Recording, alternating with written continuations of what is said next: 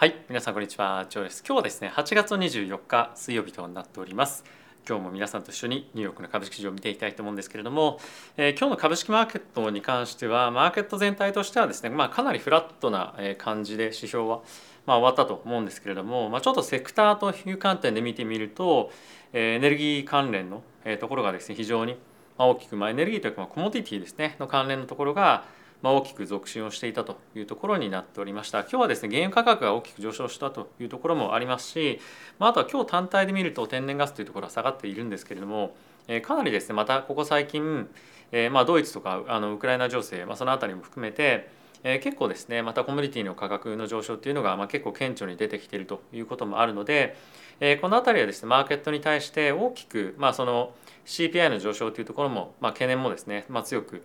持たれるような可能性もあったりとかするのでちょっとこの辺りの価格上昇が続くかどうかっていうのは注視をして見ていきたいかなと思っております。まあ、あとはですね今週の金曜日に関してはジャクソンホール今行われてますというか、まあ、FOMC のま関連者のま会議会合が行われる予定なんですけれどもそのタイミングでまいろんなコメント出てくると思いますし、まあ、その前の状況はですねそんなに大きなマーケットではリスクテイクもしくはリスクオフの動きっていうのはそんな出づらいと思うんですね。なのでまあ正直、えー、まあ金曜日までは少しマーケットは静かな状況にはなってくるんではないかと思いますが今のマーケット環境を見てみると少しですねマーケットはダウンサイドへの警戒が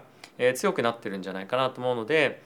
その金曜日のパウエル議長からのコメント以下によってはその辺りの懸念が払拭されてマーケットは大きくもう一段上がっていくっていう可能性もまあ、あると思いますし、まあ、あとはコメントによっては、まあ、ちょっともう一旦このベアマーケットラリーみたいなものを、まあ、少し取り戻すというかですねもう一旦ちょっと払拭するような形で、まあ、下げていくっていう展開もあると思うので、まあ、いずれにせよ、えー、まあちょっとレンジ相場というよりもどっちかの方向感がこの金曜日を境にですね出そうな感じにはなるんではないかなと思うので、まあ、非常に大きく注目をしておきたいというところかなと思います。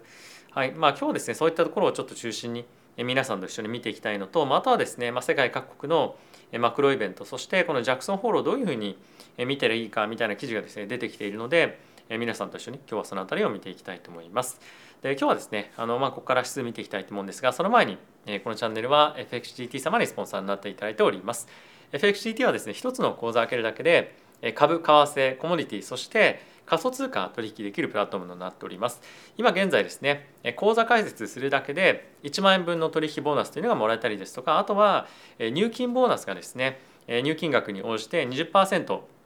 もらえるわけなんですけれどもその上限が120万円までもらえるという、まあ、非常に大きなキャンペーンやってるのでえぜひですね、まあ、いろんなアセットクラス取引したいよという方はですね、え使っていただきたいなと思いますし、まあ、あとはちょっと使い方があの他の取引所とも違ったりするので、え使い方動画というものを概要欄の方に貼ってありますので、えー、ぜひ見ていただけると嬉しいです。はい、ということで指数の方を見ていきたいと思うんですが、まずはダウですね、マイナスの0.47%、S&P がマイナスの0.22%、ナスダックがフラットというような状況ですね。まあ、ラッセル2000がプラスの0.20%となっております。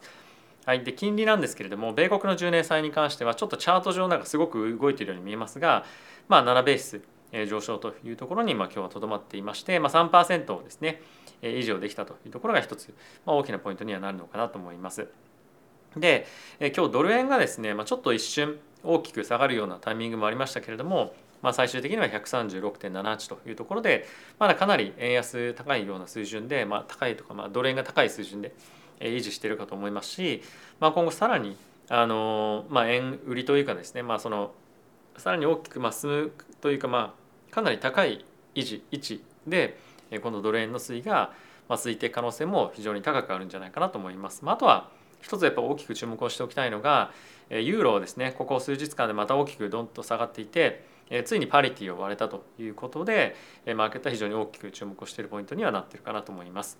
はい、で今日は原油ですね。先ほどもちょっと申し上げましたけれども3.6%の上昇というところで93.61というところで今現在は引けているというような状況になっております。はい、でチャートちょっと見ていきたいと思うんですけれどもこちらがですね現在ちょっと,、えーと、 United States 1 year の金利見てはいるんですがちょっと1イヤーだったりとか2イヤー、まあ、1年2年この辺りの金利ちょっと見ていただくとまあ、全然ちょっと下がってないんですよね。でこの辺り見てみると本当にマーケット、まあ、特に金利のマーケットって、え、インフレがですね収まると思ってるのかっていうとなんかそんな感じでも正直ないんじゃないかなっていうふうに、まあ、見えなくはないですよね。短期的な金利が下がってくる来年以降再来年以降金利が下がってくるというところを織り込んでいるようであればこの辺りの金利がですねどんどんどんどん下がっていっても良さそうな感じではあるので今のところはそういうような動きは見せていないのでマーケットとしてはちょっとやっぱり株式のアップサイドはちょっと狙いづらい市場環境には今あるんじゃないかなと思います。あとは常々申し上げている通り今後後半にかけて年の後半にかけて企業のですね業績が悪化してくるというような予想も出ておりますしあとはですね非常にまあ、どれぐらいの大きなスピードでっていうのが分かりませんけれども今後失業率も上がったりですとかあとはま消費もどんどんどんどん減速していくということで非常にファンダメンタルというベースでは株を買いづらい環境にはなるんじゃないかなと思うので株の積極的なま購入というのはま僕はあまり今はする必要はないと僕個人としては思っております。もちろんま安くなってる銘柄でいい銘柄があればまそれは個別で買っていっていいと思いますし、まあ、あとはですね今日バフェットさんが買っているオキシデンタルに関してはですね7%ぐらい上がってたかなあの最終的にはちょっと何パーセント引けたのか確認はしてないんですけれども早い段階のタイミングでは7%を超えるような上昇もしているということで、まあ、非常に大きなコモディティへの需要みたいなものはあの継続していくんじゃないかなと思うので、まあ、そのセクターによっては非常に好調が続くようなセクターもあるかと思うので、まあ、その辺りはまあちょっと余裕好みをしてリスクを取っていくのであれば、えー、まあ取っていくというところはまあなきにしもあらずなのかなと思っております。はい、でもう一つちょっと見ておきたいのはですねまあ、今日原油が上がってましたよという話はあったんですけれども、まあ、天然ガスですね、まあ、今日単体では5%弱下がってるんですがここ最近の高値というところをまた切り上げてきておりまして、まあ、これはですねロシアがドイツに対して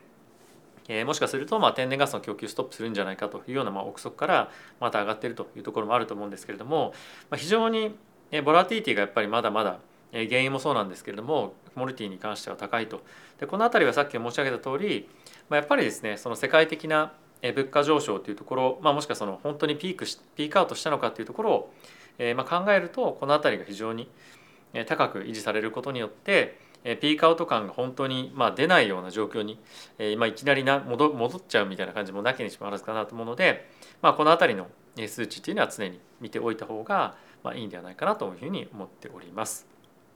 はい、で、えここからですね記事いくつか見ていきたいと思うんですけれども、えまずはこちら見ていきたいと思います。ブルームバーグの記事ですね。さっきもちょっと僕があの申し上げたことに似てるんですけれども、えジャクソンホール、ま、金曜日のアメリカ時間の朝10時ですねにパウエル議長から、えま、ステートメントが発表あると思うんですけれども、ま、そのタイミングで、ま、結構今ですねマーケットはダウンサイド警戒をしていると。でそれがですね、ま、多少の高派的なコメントというか、まあ、通常何もサプライズがないぐらいの、まあ、高派的なコメントであればマーケットは上昇するんじゃないかというふうに見ておりますと。でちなみに高派的なコメントができ出るのかもしくはまあ中立的なものなのかっていうところの予想が大体50%ぐらいは高派的なコメント、まあ、あのこれまでと変わらないコメントですねあの申し上げるとが出てくるんじゃないかというふうに予想がされていてそれ以外の人たちは若干そのハト派的なまあ、金利どんどん上げますよみたいな感じとはまた真逆のコメントが出てくるんじゃないかというふうに見ているというような状況らしいです。でこれまでと特に変わらないようであればマーケットが反発していくということが、まあ、今あの予想されているわけなんですけれどもこの1ヶ月ですね前回の FOMC から今のタイミングでマーケットで出ている非常に重要な経済指標に関してはまずは一つは雇用統計ともう一つ CPI かと思うんですけれどもま CPI に関しては若干その前回の数値よりも伸び率が下がったということで、まあ、これに対してどういうコメントがあるのかというところと、まあ、とはですね今後ここ最近非常に大きく原油高とか原油の価格とかっていうのは下がってますけれども、まあ、こういったところにどういうふうなコメントが出てくるのか。そして今のこの状況下の中で大きく前回前々回の FMC とスタンスを変えるのかですね、まあ、つまり今回の FOMC で75ベースポイントの利上げを匂わせるのかどうかでマーケットの動きというのは大きく変わってくるんじゃないかというのが書かれている記事になっているので、まあ、一つ面白い内容なんではないかなと思います。はい、でもう一つなんですけれども今日ですねアメリカの方で PMI というですねあの、まあ、経済指標が一つ発表あったんですけれどもこれが45という数字が出ていました45というのはその50以下だと今マーケットが、まあ、マーケットというか経済がですね減速の方に向かっているというようなことを示すんですけれども7月の数字がですね47.2だったんですね。で今回の8月の数字が45ということで先月よりも加速的に少し弱含んでいるということでマーケットはやっぱり経済が減速していくような不安を一つ抱えているというのは一つあるかなと思います。でこの記事の中で注目をされているのはアメリカだけではなくて、まあ、しかもこの今回の45という数値は2020年コロナがあの、まあ、巻き起こった年の5月以来の悪い数字なんですね。でプラスヨーロッパだったりとか日本も含めて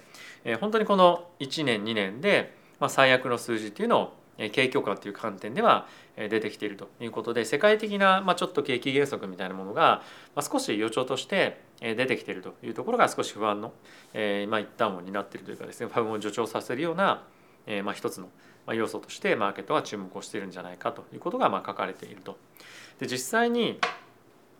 えー、まあ景気が減速してくることによってまだまだマーケットはそれだけでは株売りの材料には正直まだなってないと思うんですね。っていうのも悪いニュースイコール株にとってはグッドニュースみたいな感じの状況が今続いていると思うのでまだこれらのニュースが本当にその悪く捉えられるっていうのはないと思うんですけれどもこういったニュースが悪く捉えられ始めたらマーケットはいよいよ本当に下落に向かっていく。まあその下落するかどうかっていうのは分かりませんけれどももしそうなった場合はもう一旦ちょっと二番底というかですね、まあ、さらに下を掘っていくような感じになる可能性があると思うのでニュースどういうそのニュースとか数値に対してどういう反応をしていくかっていうのは非常に重要な、まあ、今後見ていく上でのポイントになるかと思うので経済指標の発表とそしてその動きですねは毎回毎回しっかりと見ていきたいなと思っております。はい、次なんですけれどもアメリカのですね新築の住宅の販売件数というところが7月 ,7 月がですね前月比で約12%ぐらい、まあ、前月比だったかな12%ぐらい、今減っていますとで約6年半ぶりの低水準になってきているということで価格の上昇というところがですねこういったことをまさに起こしているかと思うんですけれども一方でこれ面白いなと思ったのがウォール・ストリート・ジャーナルの記者ですね非常に有名なニックさんがですね今回、これツイート出していたんですけれどもこちらがですね何かというと新築の在庫になりますと。で2008年の4月以来の在庫の、えー、まあ何ですか上昇というかまあ水準になっているということで在庫はあれどそんなに新築の住宅が売れないというようなことになっているので、まあ、今後ですねこれが価格の減少と、まあ、価格の減速というか下落にどう寄与していくのかというのは一つ注目のポイントにはなってくるかと思います。今マーケットではそもそもその新築の住宅の、えー、まあなんていうんですかね、まあ、あの建ててるという件数がものすごく減ってきてるんですよね。なのでこれだけ在庫が積み上がってるっていうことは、それだけ売れてないっていうことなので今後ですねもっともっとこれが在庫が伸びていって積み上がってくるといよいよ本当にマーケットクラッシュというか、まあ、クラッシュまでいかなくてもちょっと不穏な空気にはなってくるかと思います。あとはですねこれちょっと見ていただければ分かる通りこのちょっとグレーになってるとこっていうのはですねリセッションを表しているとこなんですね。で過去のリセッションの水準よりも今の在庫の水準というのは少し高くなってきているということでこの辺りを一つ見ておくと、まあ、面白いチャートというかですねあの一つものになってくるんじゃないかなと思うので今後も追っておきたいなと思っております。はいでまあそんな中なんですけれどもちょっと変わって ECB の話ですね European Central Bank なんですけれども、えー、前回ですね、えー、まあサプライズでちょっと利上げを行ったんですが、えー、まあ一つ、えー、この ECB の内部の方専務理事の方が今後の利上げに関しては慎重になるべきですよということを言っていますと。でその理由として景気後退っていうのがですね今もうすでにヨーロッパの方では起こってるんじゃないかもしくはま最速でリセッションイみたいなものはですね2023年の第一半期ぐらいに起こるんじゃないかというふうに言われていますと。で今もっともっと利上げを積極的に行っていくことによってちょっと取り返しがつかないぐらいの、景気減速をですね引き起こす可能性がまあるよということをま警告をしていてこういった話が出てると。でこういった話がやっぱり出てくるとかなりですねやっぱユーロの金利とかですねユーロのま通貨に対してネガティブなえまニュースになると思うので今後も継続してユーロドルに関してはですね、まあ、上値が重いというかどこまで下がっていくかというところが一つの焦点にはなっていくんじゃないかなと思いますし今回の、ジャクソンホールの発言を受けてですねさらにまドル買いが進む可能性っていうのも内容2巻によってはあると思うので、まあ、このユーロドルの下落スピードっていうのが加速する可能性もあると思うのでこの辺り一つ面白いポイントにはなるかなと思います。はい続いてなんですけれどもバーンスタインというですね、まあ、アメリカの資産運用会社があるんですけれどもここのクオンツアナリストがですねこのあの夏の今あのラリーありますけれどもこれがまだまだあのまあ、プサイドを狙うには早いんじゃないかっていうことをですね、まあ、過去のデータと照らし合わせてみると今の8か月、えー、すみません8週間かな、えー、今のそのラリーに関してはまああすみません8か月ですね。8か月のラリラリあの8か月の下落で8か月の下落に関しては、まあ、過去のベアマーケットの平均水準と大体同じぐらいにはなってはいるんですが状況を考えてみるとかなりマクロの不安定要素不確定要素というのが多いのでまあ、ここから本格的な反発っていうのはまだちょっと早いんじゃないかと。でプラス今回大体ですね S&P で、えー、そこからですね20%ぐらいラリーをしていて、えー、いるわけなんですけども過去のまあ、いろんなですね、まあ、アジアの金融危機とかテックバブルとか、えー、このグローバルファイナンシャルクライシス日本でいうとまあリーマンショックですねに関しては、まあ、結構ですね大きくラリーしてる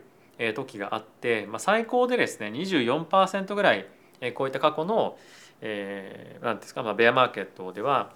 あの、まあ、ベアマーケットラリーが、まあ、あったんですよね。なのでこの20%上がったからといって、まあ、そんなに、まあ、安心するべきではないですよみたいなことを言ってはいるんですけれども、まあ、その毎回毎回状況が違ったりとかただ数字を比べるだけっていうのは、まあ、ある程度参考にはなると思うんですけれども、まあ、そうなるよというわけではないんですが、まあ、一旦こういったところを見てみると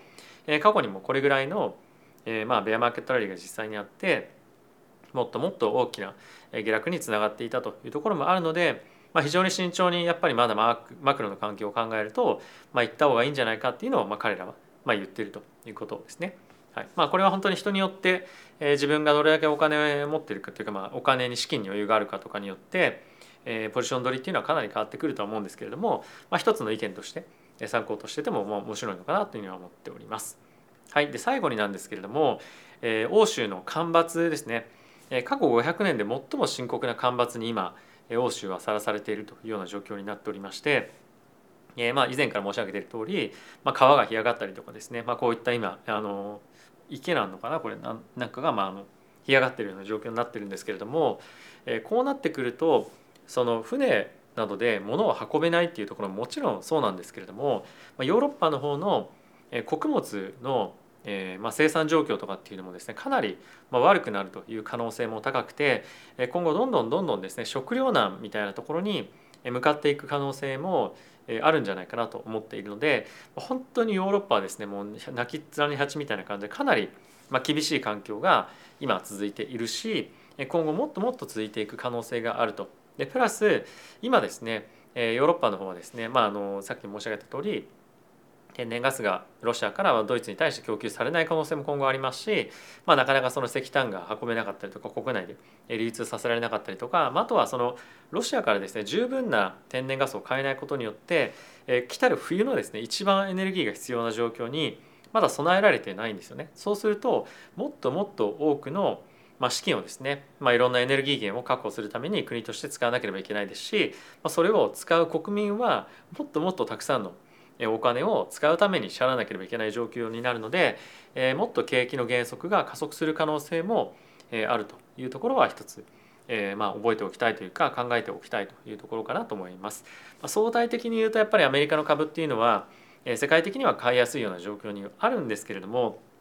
世界的なこう景気後退というところは当然アメリカの方にも間接的に影響ありますし、まあ、あとは世界的なこの物価上昇みたいなものはですねえアメリカにも本当に大きなインパクトがあると思うので、えこの辺りはうんまああえて積極的にポジションを積み上げていくというよりも、まあ、慎重に焦らずやっていくというのが、まあ、僕は引き続き、まあ、いいんじゃないかなと思っております。はい、ってことで皆さんいかがでしたでしょうか？えー、マーケット非常に不安定で、まあ、常にあの慎重にいった方がいいですよみたいな 動画がですね続いているのでなんだみたいに思ってる方もいらっしゃるかもしれませんが、まあ、実際のマーケットの動き見てみるとまあそんなにあのここちょっとの間は大きく上がってましたけれども、まあ、不確定要素がすごい、まあ、多くありますよね。で不確定要素が多い時に買わないと儲からないじゃんっていうのは、まあ、一つ当然あると思います。それはあのリスク取れる人が取ったらいいと思いますし取りたい人が取ったらいいと思うので自分のあくまでも